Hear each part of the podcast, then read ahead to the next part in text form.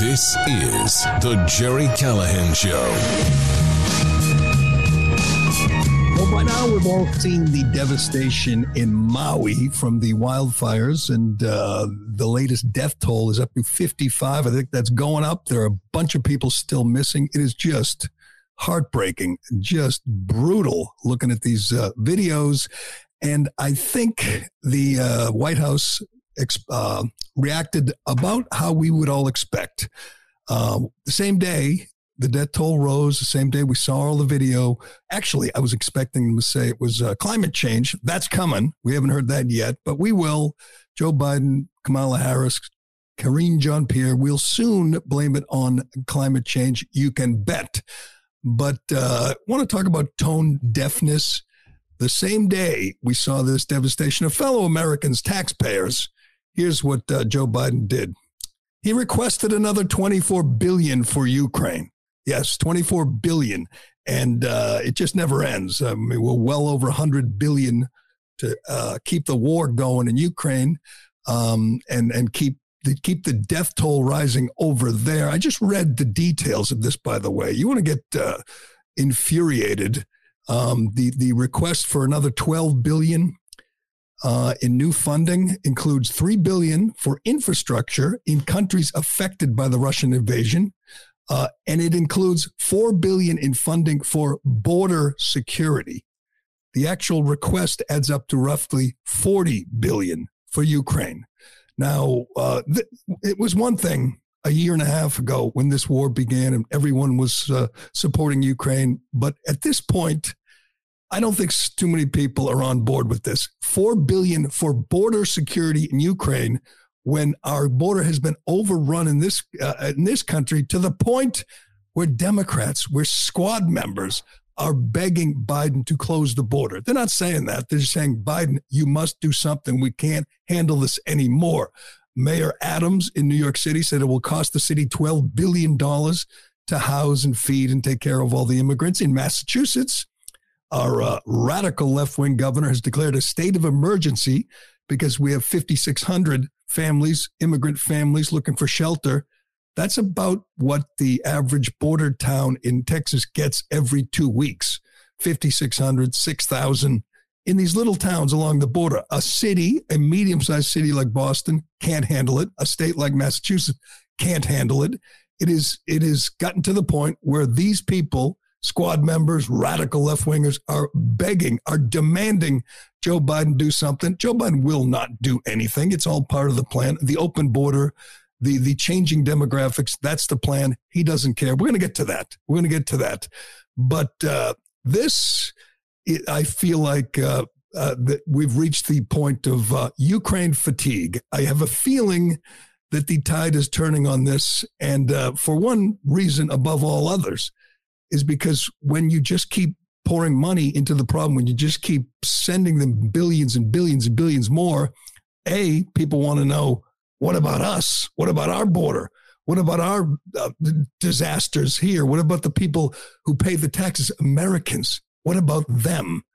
And B, no one really knows the exit, the end. No one knows how, how Joe Biden envisions this ending, or Mitch McConnell, or Lindsey Graham, or Elizabeth Warren, or any of the other war hawks who are uh, intent on escalating things nonstop. Just keep the killing going. By the way, there was a, a story Gateway Pundit had it where they estimated in the last two months, there's been 43,000 deaths in two months in Ukraine. 43,000.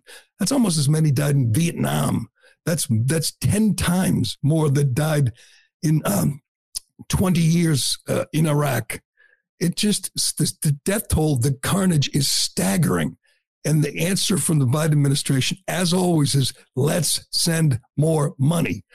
I think uh, I think there's a feeling, at least uh, at least among uh, Republicans, certainly, but but independents, moderates, just rational, reasonable people, that enough is enough. I mean, you have to end this. Again, Donald Trump is saying he could end it in 24 hours. I don't believe that. I think it might take you know a couple of days, maybe a week, but at least he's talking about it. You don't get any of that from Democrats or, or any of the uniparty people, any of the Mitch McConnells or any of the other warmongers. They don't even say we have to find a way to end it. They have to talk peace. We have to settle this. How, how else do you propose it ends? I mean, oh, oh, wait, I'm sorry. Ukraine's going to win. They're going to win. That's what you hear from, from Lindsey Graham. They have to win. And they never tell you exactly how that looks. So just, and I said it for a year and a half. Do you envision a, a victory parade in Kiev with Zelensky, you know, in a convertible waving to the crowd and everyone cheering because they just won? That's not going to happen. It's not going to happen. They don't, they're not going to win the war. Uh, Vladimir Putin's not going to wave a white flag. Hell, he's more inclined to use a nuke than he is to wave a white flag. It's not going to happen. Uh, I think America, uh, the people in this country, uh, are reached the point where they really want the president, the, the, the, the leaders of both parties, to say it's time to end this. It's time to make a deal. It's time to reach a a, a, a settlement, a ceasefire. Enough enough. Another 40 billion in taxpayer money sent there to to for border security, border security in the Donbass region, not in Eagle Pass, Texas, in the Donbass region. That's what uh, Joe Biden wants to spend your money on. But there was a really interesting moment on CNN. I, I, I, saw it online. I didn't watch it live. I don't think too many people did. We have a couple of cuts from CNN, real eye-opening clips from CNN. Who's I think they're having a uh, they're having a moment over at CNN. Their ratings are in the toilet. They're wondering, you know, why don't people like us? Why don't they love us? We have this clown, John King, admitting people don't trust CNN. He can't understand why. I'm going to explain it to him. We'll get to that. And we have uh, we have I know it's a theme every day here, but I can't help but ask the question again. What if we had an honest media? What if we had real journalists in this country? Obviously, they would be looking into the uh, the Biden scandals, which have just exploded. I mean, it's just incredible.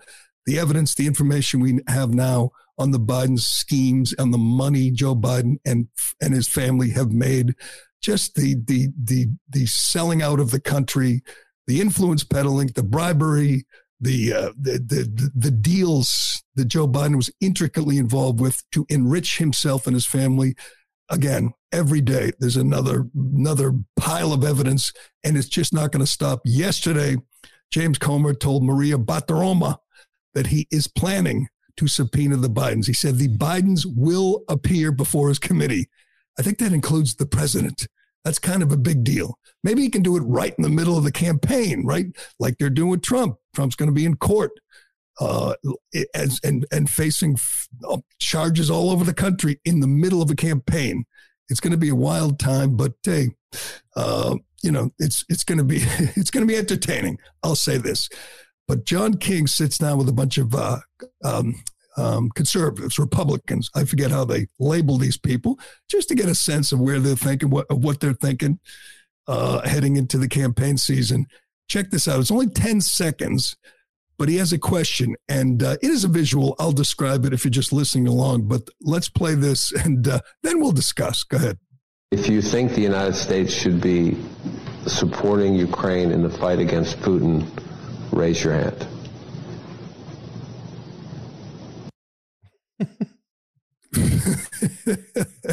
there's a what eight or ten people around the table.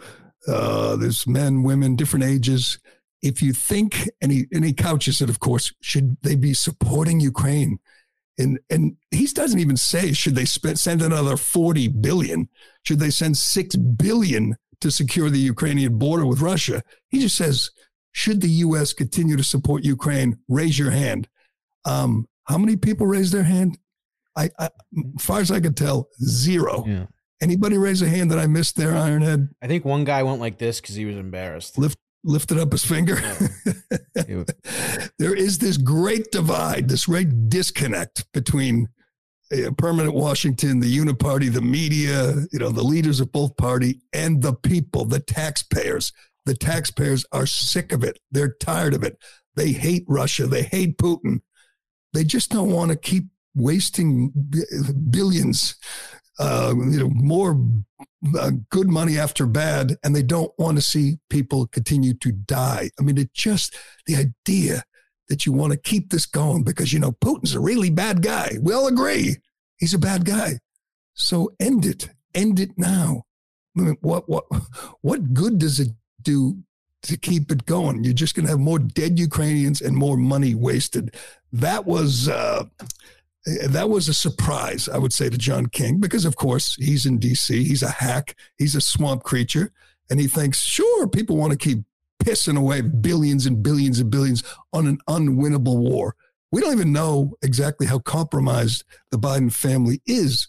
As uh, we mentioned a couple of weeks ago, this was uh, this was thrown out there by I believe John Solomon for Just the News said there's a chance that the person that that that Zelensky has intricate knowledge of the bribes that were paid to to the Biden family. And any minute now, he's going to use that. Say, you don't want to keep sending me money? Well, what do you know? The world's get to hear this tape. The guy who paid, the Burisma guy who paid Joe Biden, who paid Hunter Biden, says he has tapes. If he has tapes, maybe Zelensky has has possession of them, has heard them, and he can use that against Joe Biden. So all this carnage, all this killing will continue because Joe Biden is a compromised uh, compromised man, and that is a frightening thought. Uh, but even better was when uh, when uh, John King was wondering, he was trying to figure out why don't they like us? why don't they trust us? We're CNN. We're uh, uh, this, whatever. The most, I don't know what their slogan is these days. Real news for real people. I don't know. Uh, but they uh, they can't figure it out. They have hu- they have a huge budget. They have uh, manpower. They're on many more cable systems. And last Friday night, Newsmax beat CNN in prime time again. They've done it a few times. They did it again. And CNN is reeling. They can't understand what's going on. Why don't they like us? Well, I mean, I can explain to you, John, if you'd like to know, but let's listen to John King ask the question. Try to understand why don't they trust us? We're CNN. Go ahead. Or MSNBC. no, hold on. Hold on. No, no. We're going to get to that. We're going to get to MSNBC, but uh, we have uh, oh, right, right, CNN. Right. Yep. Uh, do we have John just, King asking the question? Yeah, there's just so many to choose from. I got confused. We, we got, we got an unbelievable clip, unbelievable clip from MSNBC. you know, their ratings are better because they're crazier than than CNN. CNN trying to play both sides. They want to be real news, real journalists, which is a joke. They're big. They're just as big a hacks as MSNBC. But uh, this clip where John King asks, "Why don't they like us?" I love this. Go ahead. Uh, when you hear the Ukraine exchange there, it's like watching the open of an old Tucker Carlson show. He's not there anymore, but that's what it is. And these are busy people. These are hardworking people. Uh, there are too many Democrats who want to say they're deplorables or, you know, why talk to these people? Uh, there are millions of them. Uh, this is a family that literally is, is, an economic anchor in the community. The business started in the basement, employs 80 people. The new solar company employs 15 people in a part of the country that has been devastated economically and challenged economically the last 25 years. They're good people. They raise money for the Girl Scouts. They go to church, but they believe things that would break our fact check machine. That's just a fact. And they don't trust us. They think we're part of the problem. Yeah. Girl Scout cookies. they, they give what do you say? They give money to the Girl Scouts. Yeah, they're good people. I love that. So patronizing. They're good people, but they don't trust us. They don't like us. Uh, they think we're part of the problem. Well, I will explain to you, John, why that is. Because you are part of the problem. Because you are liars. Because you're propagandists. Because you told them for three years that Donald Trump was colluding with the Russians. You had no evidence. It was obviously a lie from the beginning. Most of us knew that, but you ran with it because you hate Trump. You lied to the country for three years. Now that you have a mountain of evidence showing just how corrupt our president is, just how compromised he is, you ignore it and you push this whole Trump, Trump, Trump thing all day. It's it, it's really not that difficult to understand, John. You're liars. You're propagandists. You're full of it. You're partisans, and people know it. They don't want to hear it anymore. They don't watch. They don't like you. You are part of the problem. It is, it's, it's really not that difficult to understand. He's one of the worst too. He's just a total swamp creature. By the way, I think that's he and his wife, I mean, ex-wife on the set, Dana Bash. I think they used to be married and then, uh, I don't know what happened, but uh, two of the greatest swamp, biggest swamp creatures of them all, two of the biggest liars in the media. And they just can't figure out why don't they're good people. They give to the Girl Scouts. They go to church. why don't they like us? Well, that's why they don't like because they're good people, reasonable, rational people, yeah. and they know you're just a partisan hack. But yeah, those MAGA Republicans, uh, they like thin mints too, guys. Right. Uh, they buy Girl Scout cookies. that that makes them good people. well, you know what? CNN, good luck trying to, to you know, trying to uh, cut out that that place in the middle. You know, navigate that area in the middle where MAGA people, some MAGA people, some Republicans, conservatives are, and they don't want to hear from you. They don't want to watch you. Uh, I think you've been better off going full crazy lunatic lefty. That's what you should do because it works for MSNBC. They get better ratings than you do, and they just go off the rails every day. As I tell you every day, I, I flip it on every morning just to hate watch, just to laugh, just to to see these panels where there's like 10 people, one after another, trying to show how much they hate Trump, what a threat Trump is, and how evil Trump is. And then you go to real credible people like Al Sharpton and, and Mike Barnicle, and they, you know, people with spotless records talk about Trump being a criminal. But I'm going to say this is about as nuts as they get. If you don't know who Donnie Deutsch is, I don't even know what, you know, his whole story, but Donnie Deutsch is one of the 27 panelists they have on who hates Trump and tries to top everybody about how much, how, how dangerous Donald Trump is. Well, I think he gave a hell of an endorsement for Donald Trump in this little clip. I'm going to just say uh, Trump should make an ad out of this. Donnie Deutsch, I, I always wonder what do they think will happen? I mean, how can they how can they describe in detail uh, what it means that Trump is a threat to democracy, that Trump is going to destroy our demo- that democracy is on the ballot. That's their favorite thing. We'll get to Kamala, Kamala on democracy, but. And I ask this all the time. How does that look? Trump was already president for four years. He didn't destroy democracy. He won an election, even though they spied on his campaign and tried to stop him. Then he lost an election, a rigged election rigged by big tech and big BD and the FBI and the CIA. He lost that election. He didn't destroy democracy.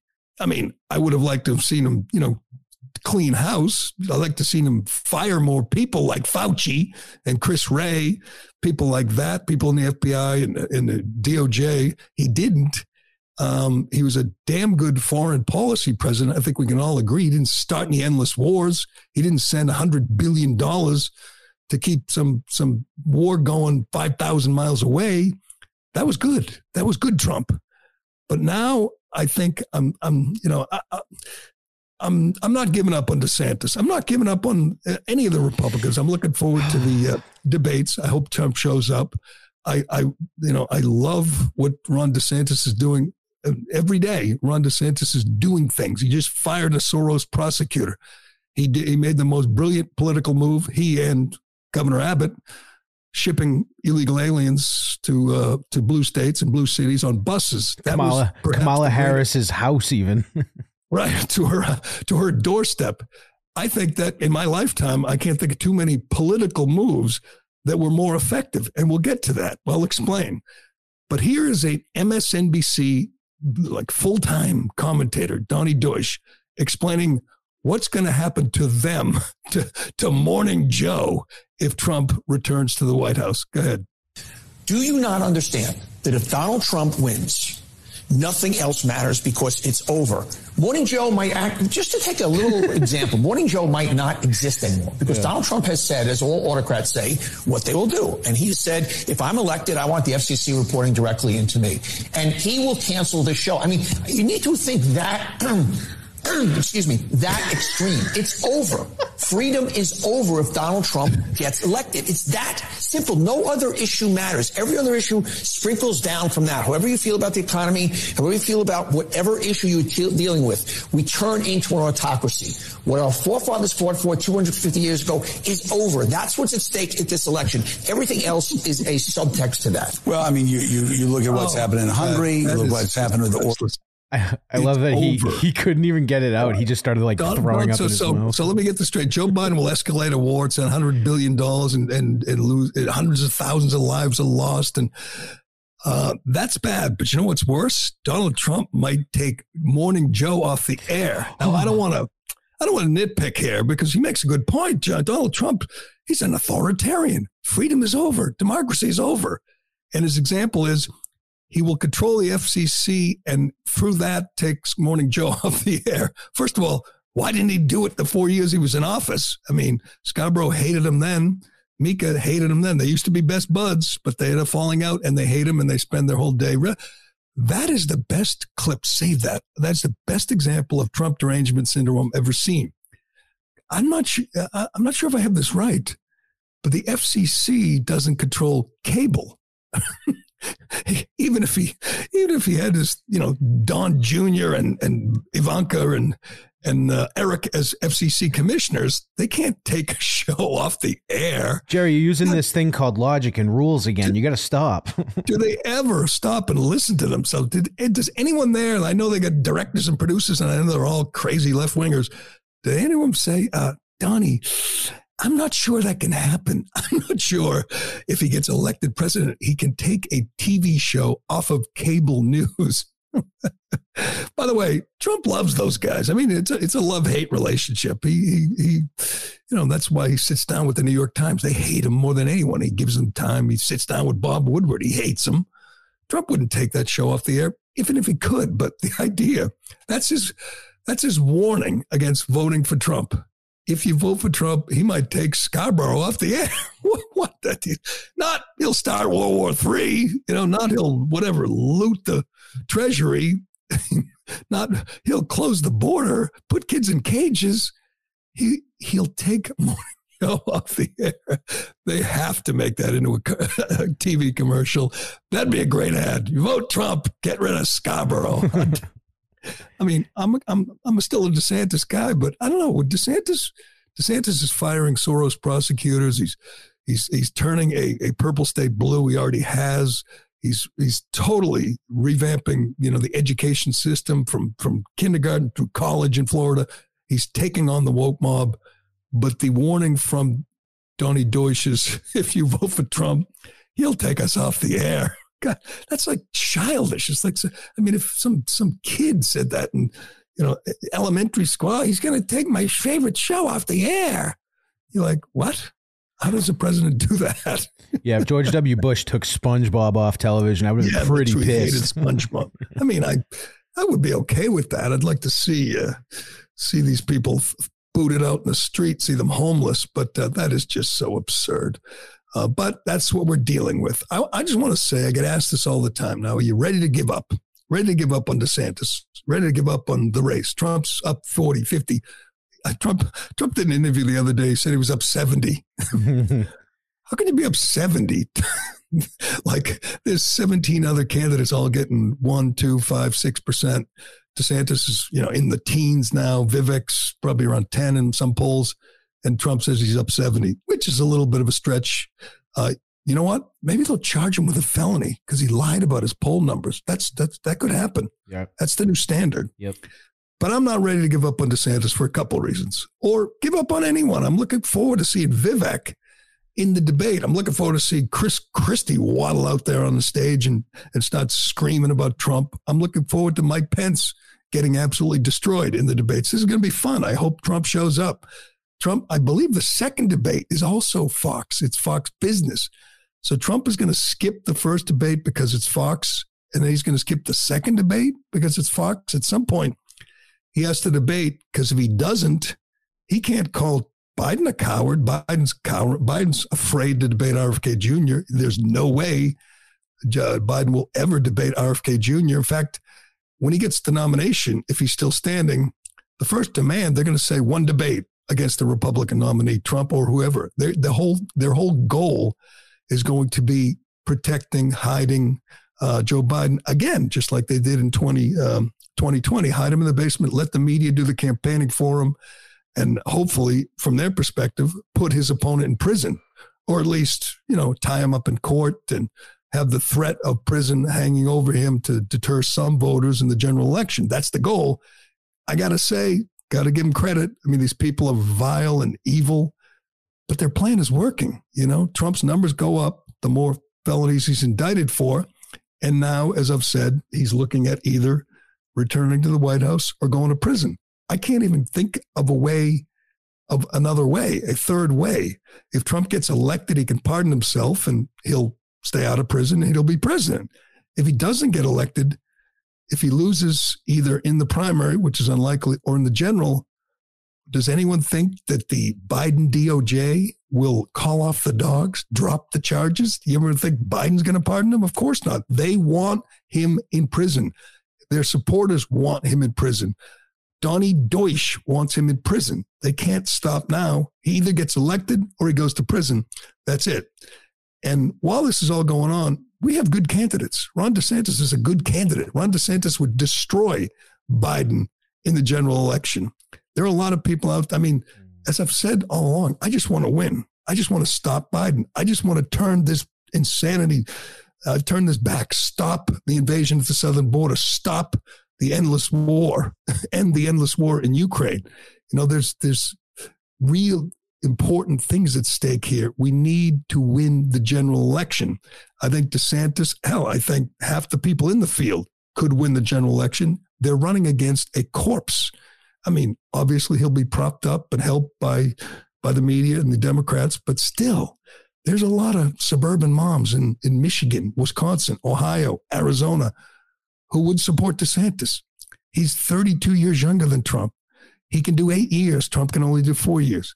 He's not he's not facing 75 felonies. Now, it is political, the prosecution of Trump. I'm completely disgusted by it but it's reality. We're dealing with really evil people who are trying to put him in prison for for being Donald Trump. That's what they're trying to do. They they will not stop again till they get it. If Trump somehow, I don't know, drops out or says, you know, change my mind, I'm going to go play golf, or maybe he goes on the lam, you know, like uh, Jack Smith told the uh, the judge uh, Beryl Howell that they had to uh, subpoena his Twitter, but they couldn't tell him because he might go on the lam. He's a flight risk. So if he fled, if he left, if he went to, you know, sought asylum in Cuba, and then DeSantis stepped in, I mean, that would be that would leave the media and Democrats with nothing. They wouldn't know what to do. They would be, gee, we wanted the evil orange guy who's uh, a threat to democracy. What, what are we going to do with? We're going to talk about don't say gay again. We're going to talk about Disney. You know, those are winning arguments for Ron DeSantis. So I'm not giving up. He's getting trounced in the polls. He will probably lose. But I love what he did in Florida. He totally transformed. He does things. He doesn't say things. He does things. Does he have charisma like like Trump or like Vivek? Uh, no, he doesn't have charisma. I don't care about charisma. I want to win. That's all. I want to stop Joe Biden. Whoever can stop him, you know, they're my guy. Trump's probably the nominee. I'm, I'm a Trump guy all the way.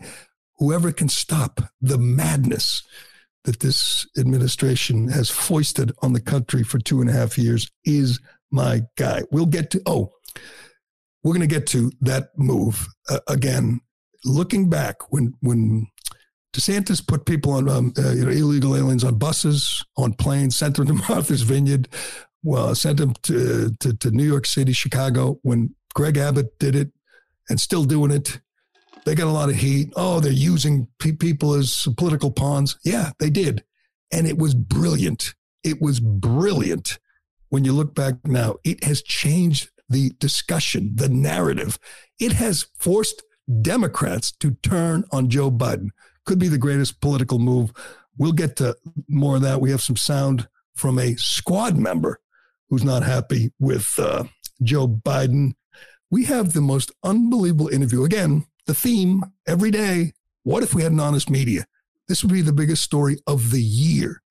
Tucker Carlson sat down with Steven Sund. If you don't know who he is, he's the former chief of the Capitol Police. He did an interview with Tucker in April when Tucker was still on Fox.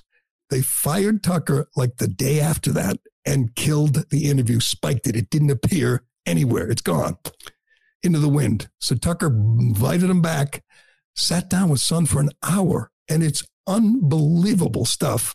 I recommend it this weekend. I, I mean, we'll play some. We, we got a couple of cuts that are just incredible. If, again, we had real journalists, this would be the biggest story. They would all be uh, begging to sit down and talk to Steven Sund. They'd be writing about it. It'd be page one everywhere. But it makes the regime look bad. Indeed, it makes the regime regime look sinister. And they don't like that. So they will ignore this story. We won't. We'll get to it. Uh, we have Kamala, what Kamala thinks of first thing in the morning. the answer is, the answer is not me. and uh, and uh, Phil Mickelson, we knew he was a degenerate gambler, but how is it possible that one man has gambled, has bet one billion dollars. One, that's a man with uh, demons. That's a man with a real addiction. One of his buddies, this this this mobbed up guy, has a book coming out detailing Mickelson's uh, Mickelson's uh, addiction, and it's incredible. we'll tell you about that and Phil's response to the guy. The book's not even out yet, and Phil's already on the run. People are uh, people are ready to uh, grill him, and and Rory McIlroy's mocking him. Uh, we'll tell you all about that and comments and questions are all rolling in now. It's Friday. It's a Rumble Friday. Let's get some comments. Let's get some questions about anything. Maybe you know anything we talked about this week, anything we're talking about today. We will get to that. But first, excuse me. During these crazy and uncertain times, we can't talk enough about having reliable tools for self defense for your family and yourself. Florida based EAA Corp specializes in providing exceptionally high quality firearms to the U.S. market at an incredible value since 1990. Choose from a wide selection of unique and traditional pistols, revolvers, and shotguns. Whether you're looking for a concealed carry, competition pistol, or home defense shotgun, EAA has it. Their MC1911 series fits the bill, and they're available in compact carry or full size configurations. First time gun owner? Well, the all in one 9mm MC9 and MC28 striker fire pistols come fully equipped in a sleek, light, ergonomic package, ideal for everyday carry. Concealed carry has recently been approved in several new states during the last year with no permit required. This is because personal defense is a growing issue, and EAA Corp has your answer.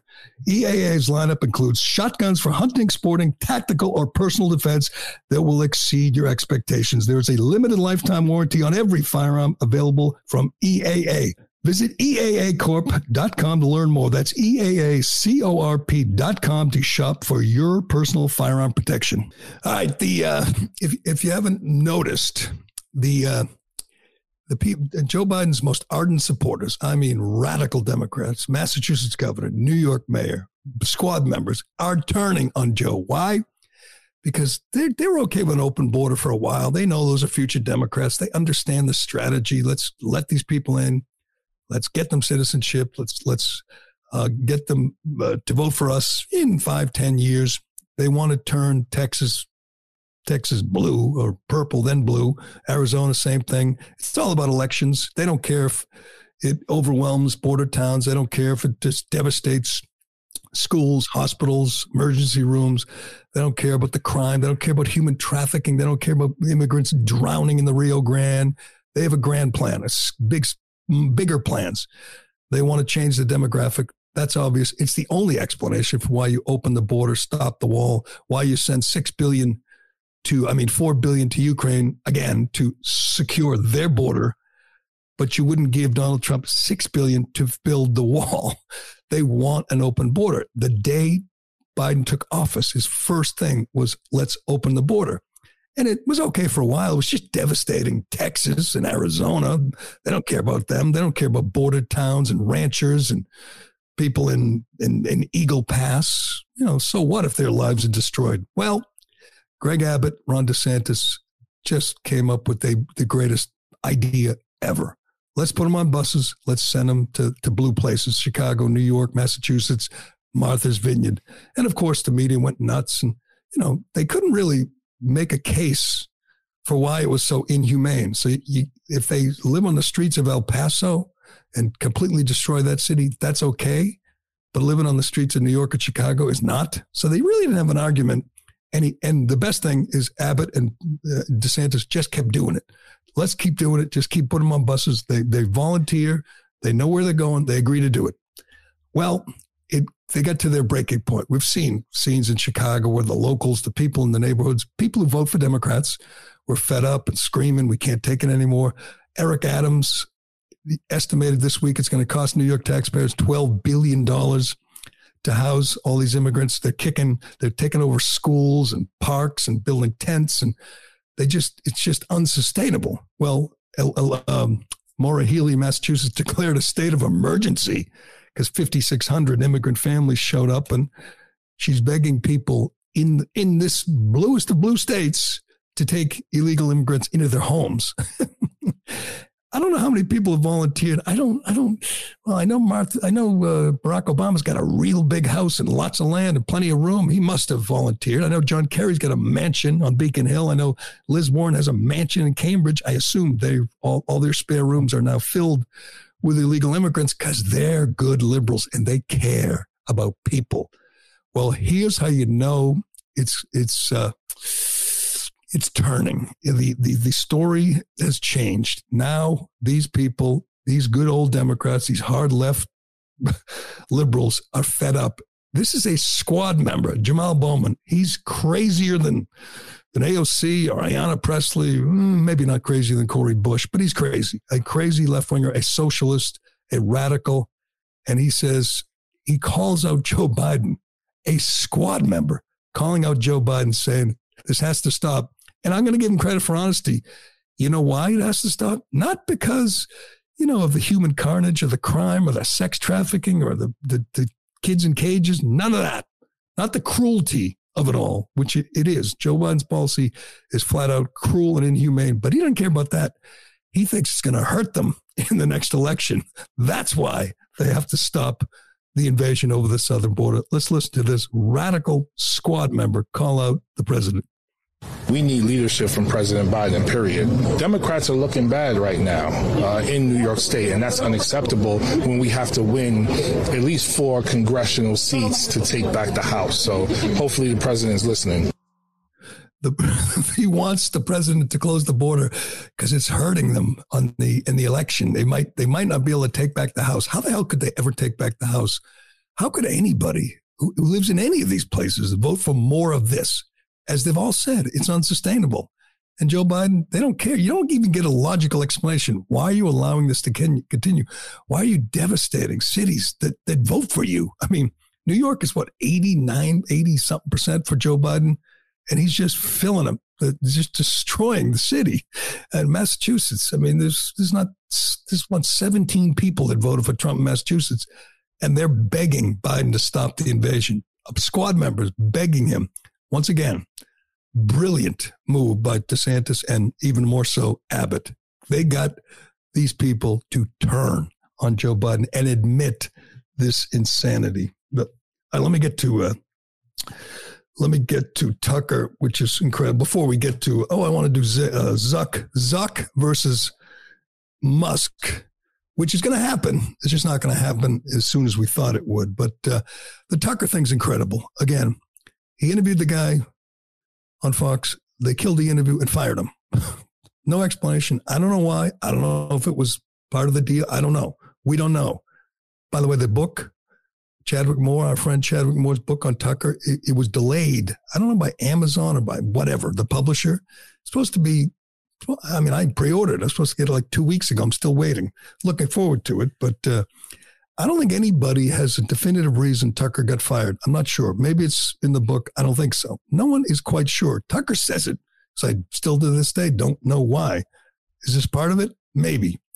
But Tucker just doing his little Twitter thing brings Steven Sund back uh, to sit down. And it's incredible. This is the Capitol Police chief talking about how he begged over and over again for help from the National Guard, from anybody as the January 6th riot got out of control and he was denied. And Tucker flat out says it. I mean, there's no other conclusion you can come to. It was a setup. They wanted this. Again, let's talk about brilliant political moves. I mean, it's cynical. It was dangerous, cost Trump supporters their lives. But Nancy Pelosi and whoever wanted that visual. They wanted that optic. They wanted Trump, crazy Trump supporters climbing the walls and breaking the windows. There were FBI agents doing it. There were people undercover helping. Uh, we know that now. But you can, if you listen to this interview, watch this interview, you can come to no other conclusion. It was a setup, which is kind of a big deal. Even if you don't agree, the police chief lays it all out. And there's no other conclusion you can come to. They knew what would happen and they wanted it to happen. It sounds crazy now, but there's no other, when, when you've done here in the sky, you can come to no other conclusion. And if we did, if we had actual journalists, this would be the only story today, tomorrow, this week, the biggest story of the year. God knows we've talked a lot about January 6th. Hell, they're prosecuting the former president for his role in January 6th. Uh, and according to Steven Sund, they weren't allowed to talk to Nancy Pelosi. They weren't allowed to get to to get near her to uh, to investigate her role in this, um, which we all assumed. But think about it: who's who benefited? Who who was who took advantage of the situation? I mean, Nancy Pelosi, Joe Biden, the Democrats, the media. They loved it, and if the National Guard had showed up and stopped it before it began, they would have lost this this issue, which they've used every day for two and a half years and will use every day for the rest of our lives. Hell, they want to put the president in prison for it. And if the truth comes out, the whole thing, it's gone. It's gone. But anyway, let's listen to a couple of minutes of this. I thought it was riveting. I don't know why every I don't know why Fox News isn't doing it. Hopefully Newsmax does. I mean, hopefully this this has legs because it's it's just it's incredible. It's incredible. Let's watch. 234, I get a notification to get on the call with the United States Pentagon. I have to sell my request for the National Guard. I'm on the call with a Lieutenant General Piatt, Piatt, trying to make sure I have his uh, name pronounced right, and a um, General Flynn is on the call. Uh, and it's mainly Piatt that I'm, uh, that I'm speaking with. I, I, get on the call, Mayor Bowser is on the call, uh, Chief Contee's on the call. Um, and I said, I need the National Guard immediately. This is an urgent, urgent situation. I still remember saying urgent twice. This is urgent, urgent. And they, they got to be looking at the same TVs I'm looking at. Um, I need the National Guard immediately. You know what his response is? Don't like the optics of the National Guard on Capitol Hill. He goes, I would rather have your officers in the fight and we can backfill your officers somewhere else. I said, I don't have that option. All my officers are in the fight. He goes, I'm telling you, I don't like the option of the National Guard you know, I don't like the optics of the National Guard on the Hill. I said, sir, we're having our asses handed to us. This is life or death. I need assistance immediately.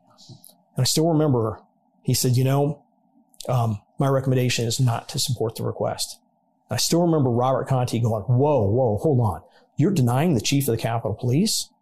And um, he comes back and said, not that we're denying him. I just don't like the optics of the National Guard on Capitol Hill. And he goes, I'd rather, and he goes back to that again. I'd rather backfill your people. I said, sir, I don't have that option. This sounds like a setup to me. I'm sorry. It does. It gets better. So I beg and beg. And he goes, well, I'm going to walk down the hall and, you know, we'll, we'll talk to the secretary of defense or whoever is to, he's going to talk to. Um, right then I get notification. Oh, so I'm still, still on the call. We have the shooting of Ashley Babbitt. And I said, we have shots fired. I still remember yelling over the phone. We have shots fired on the USCI Capitol. Is that urgent enough for you now? Hang up the phone because now I got to start making my notifications. I got to call the uh, Sergeant Arm saying, hey, we got what looks like maybe a confirmed shooting. Do you know when the National Guard finally arrived? 6 p.m. 6 p.m. they're sworn in on post. Do you know those National Guard, the 150 to 180 that are within eyesight of the Capitol? You know what they do with them? They put them in vehicles, drive them around the Capitol back to the D.C. Armory. You know where the D.C. Armory oh, is. It's far away, yeah. Washington, uh, yes. White House is on one side, United States Capitol, D.C. Armory almost equidistant on the other RFK side. RFK Stadium. Yeah, yeah. RFK Stadium. They drive them back then and they send me in the evening trips. Not really. Can you freaking believe it? No, that's real. That's real. And you know what else they do? While I'm begging for assistance, the Pentagon sending resources to generals' houses to protect their homes, but not me.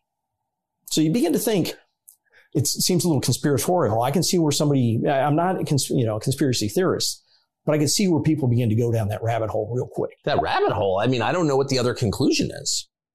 Because look, under pressure, people make mistakes and make bad decisions.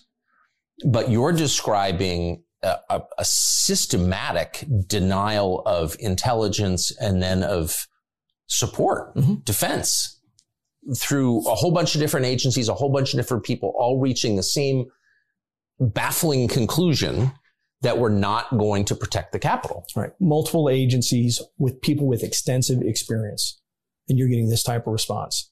You know, and when you look at the level of intelligence, it's baffling that nobody put anything out ahead of time. Maybe it's not baffling. I mean, remember, this was the end of the Trump administration.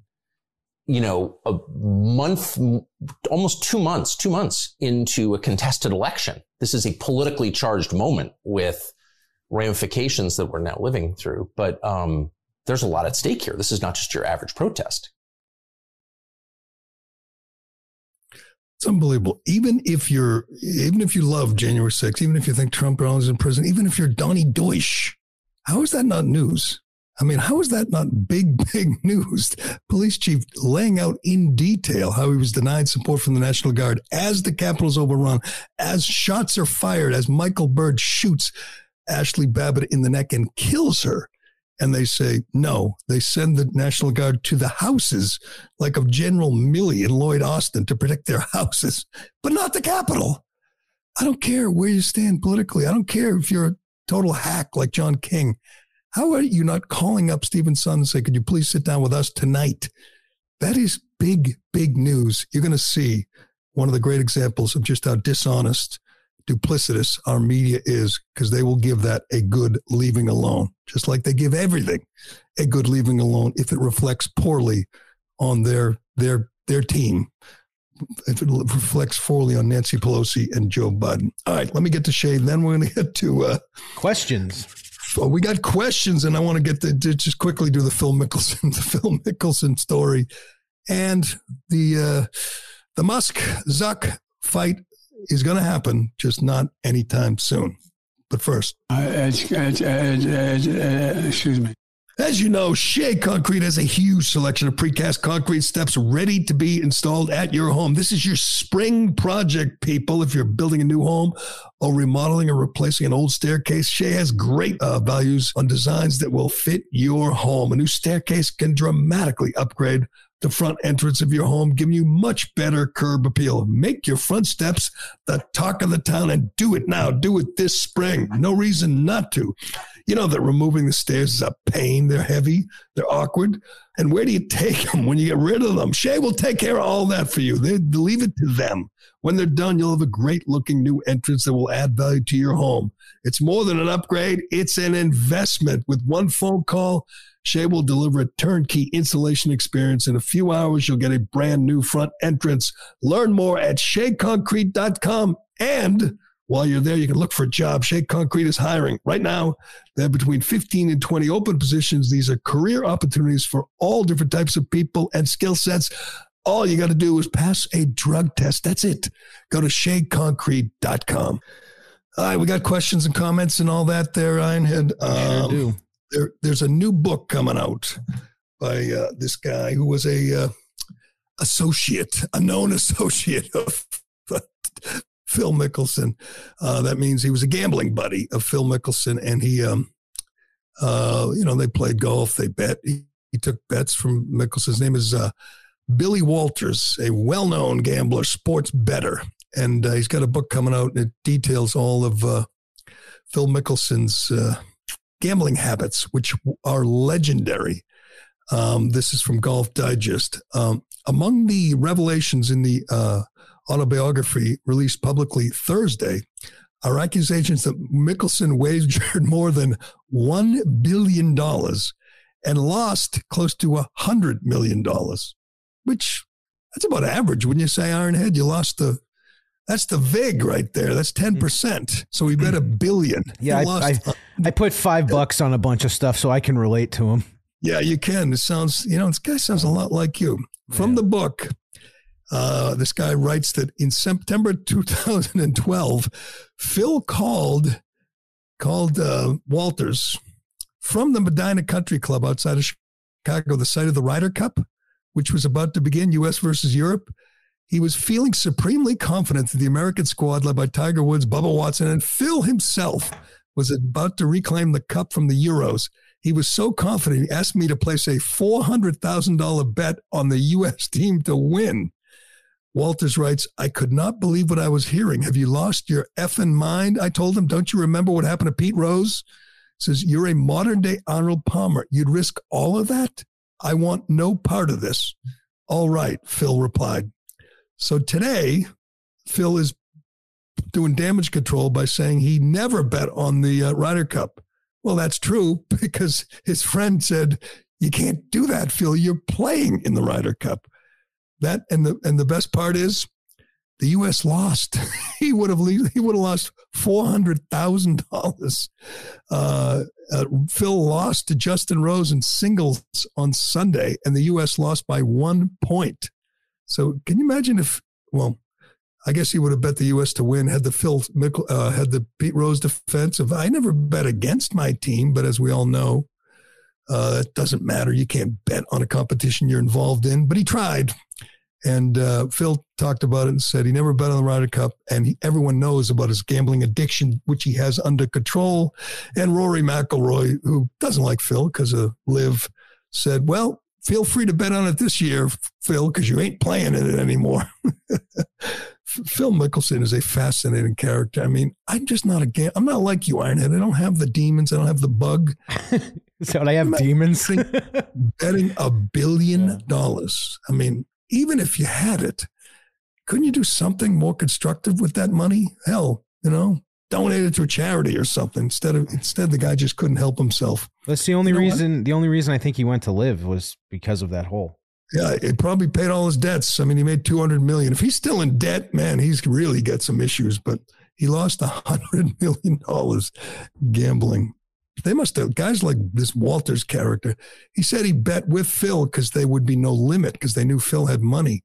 So that, you know he would make a sports wager, they he said that you know the limit was like fifty grand, but if he bet with Phil, it'd be like two hundred million or something. So that's why he hooked up with him, and plus they would play these matches, these legendary, you know, hundred thousand dollar Nassaus. Phil needed the action. Speaking of action, Elon Musk and Zuckerberg looks like it's going to happen, and it's going to happen in Italy. He said he spoke to the Prime Minister of Italy.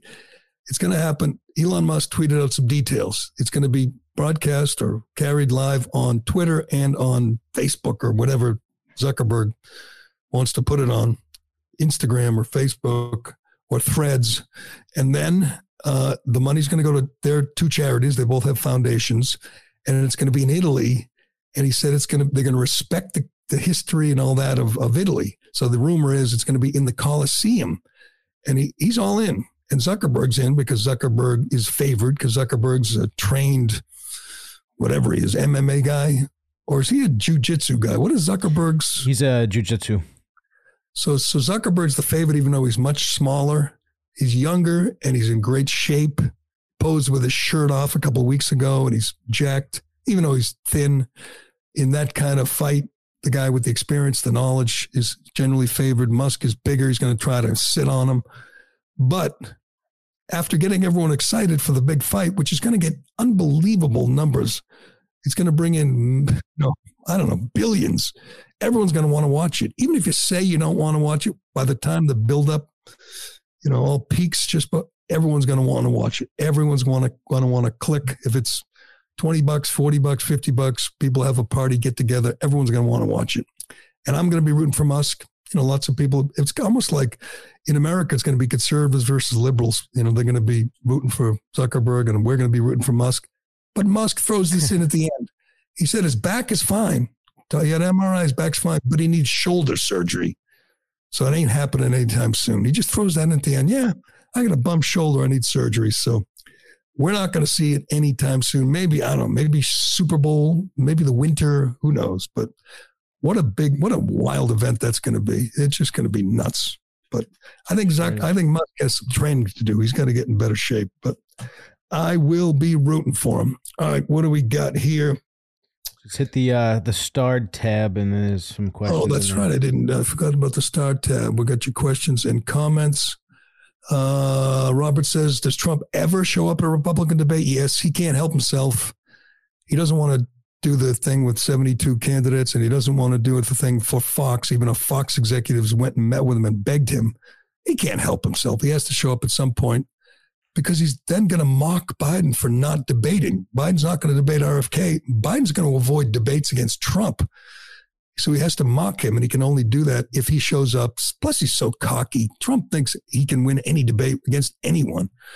And uh, I hope he shows up just to see him and uh, he and Krispy Kreme, the Christie, show, uh, go head to head. Uh, what do you think about Rand Paul's latest efforts around Fauci? It's brilliant. Rand Paul is a hero. You're right, Navalny.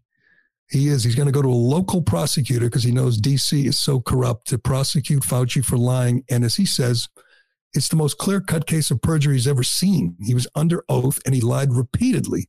I think he has to be prosecuted, and Rand Paul is not going to rest until he is. And I applaud that. I'd love to see right in the middle of campaign season, Fauci indicted for perjury, goes to trial, and uh, unfortunately, it's uh, not a good thing for Trump because Trump handed the country over to him. Trump, on his last day in office, gave Fauci an award, gave him a medal. Uh, Gerry, what are you reading this summer? I'm trying to read The Killers of the Flower Moon before the movie comes out. I'm struggling a little bit. And then I'm going to read the Tucker book as soon as it arrives. Does Biden ever debate anyone? He, again, he's going to try to limit that. They're going to try to do one debate, which is ridiculous. And they're going to try to have their handpicked moderator, you know, some other stooge like Chris Wallace. There's usually three of them, right? Is that right? Three, three or two. I mean, they everything. But, So there'll be another surge in COVID. So they'll say we can't have right. three debates. Right. There should be three at least but they'll have a COVID surge, climate change. We got to limit it. We don't want, you know, it's hurting the earth. So we'll have one debate. It'll be like 20 minutes long and they'll ask about, you know, race relations and white nationalism and, and climate change. Uh, how many immigrants do you plan on taking into your home? That'd be zero. yeah. Uh, That'd be friggin' great, uh, Gerry at breakfast with like what, a family Robert, of eleven. Roberts, Roberts, I don't blame the, the immigrants. That no, and you know, Biden invited them in. They get free phones, they get food, they get hotel rooms. It's great, great gig if you can get it. And, you know, as long as Democrats are in office, you know, come on in. Gerry, what are you doing to commemorate the anniversary of uh, the death of St. Michael Brown? It was hilarious. We didn't talk about it, but the media, nine years after he died, are still running with, they're still propagating the same lie. Shot, unarmed Michael Brown, shot by a police officer. He tried to kill the cop uh, and uh, um, he, he, he lost his life. Biden's DOJ investigated, said he never raised his hands and said, don't shoot, hands up, don't shoot. He robbed a store. He tried to kill a cop and he paid with his life. It took a while to get to the truth, but uh, he was just a criminal and that's how it goes. But Thoughts on the FBI killing an elderly obese man? Yeah, I'm gonna. I need to know more about this. This guy couldn't walk. He was obese. He was taking care of his blind son. The neighbors said, you know, he was a weird. He was a gun guy, and he posted threats against Biden. So the FBI went to his house and shot him. What if they shot everyone who posted threats against Trump? It'd be like he'd be killing thousands of people a day. Uh, Gerry, what's the greatest boxing match you ever watched? Says Rich. Ooh, that's a good one. I saw some good one. Riddick Bowe against Evander Holyfield. They had a couple of great bouts, great fights. But on TV, I wasn't there, but Micky Ward versus Arturo Gatti three times with three amazing fights. And of course, Thomas Hearns against uh, Marvin Hagler. The first round, if you haven't seen it, my son's getting into, you know, he's into boxing. He watches all these old fights. And I said, you gotta, first thing, he's gotta see Hearns versus Hagler. Just watch the first round. The greatest fight, the greatest round, the greatest battle.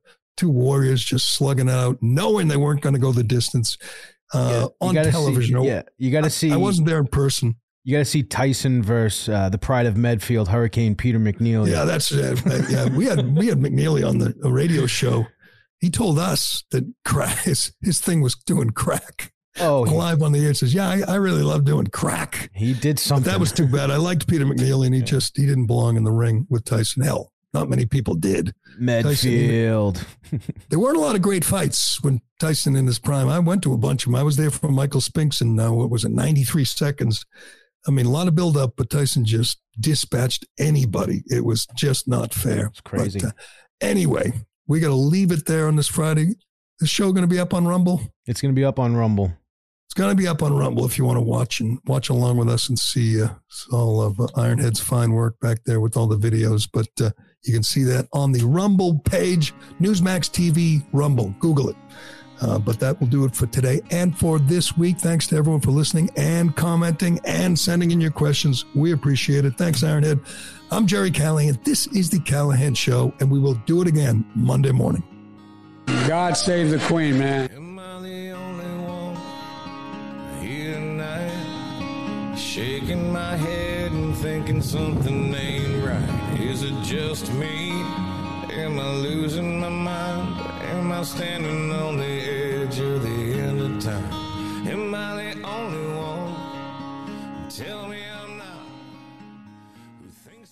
Like the show? Leave a five star review on Apple and Spotify. Hi, it's Tony Marino, host of the Newsmax Daily Podcast, your daily news bulletin of Newsmax's top headlines, along with commentary from our hosts and experts.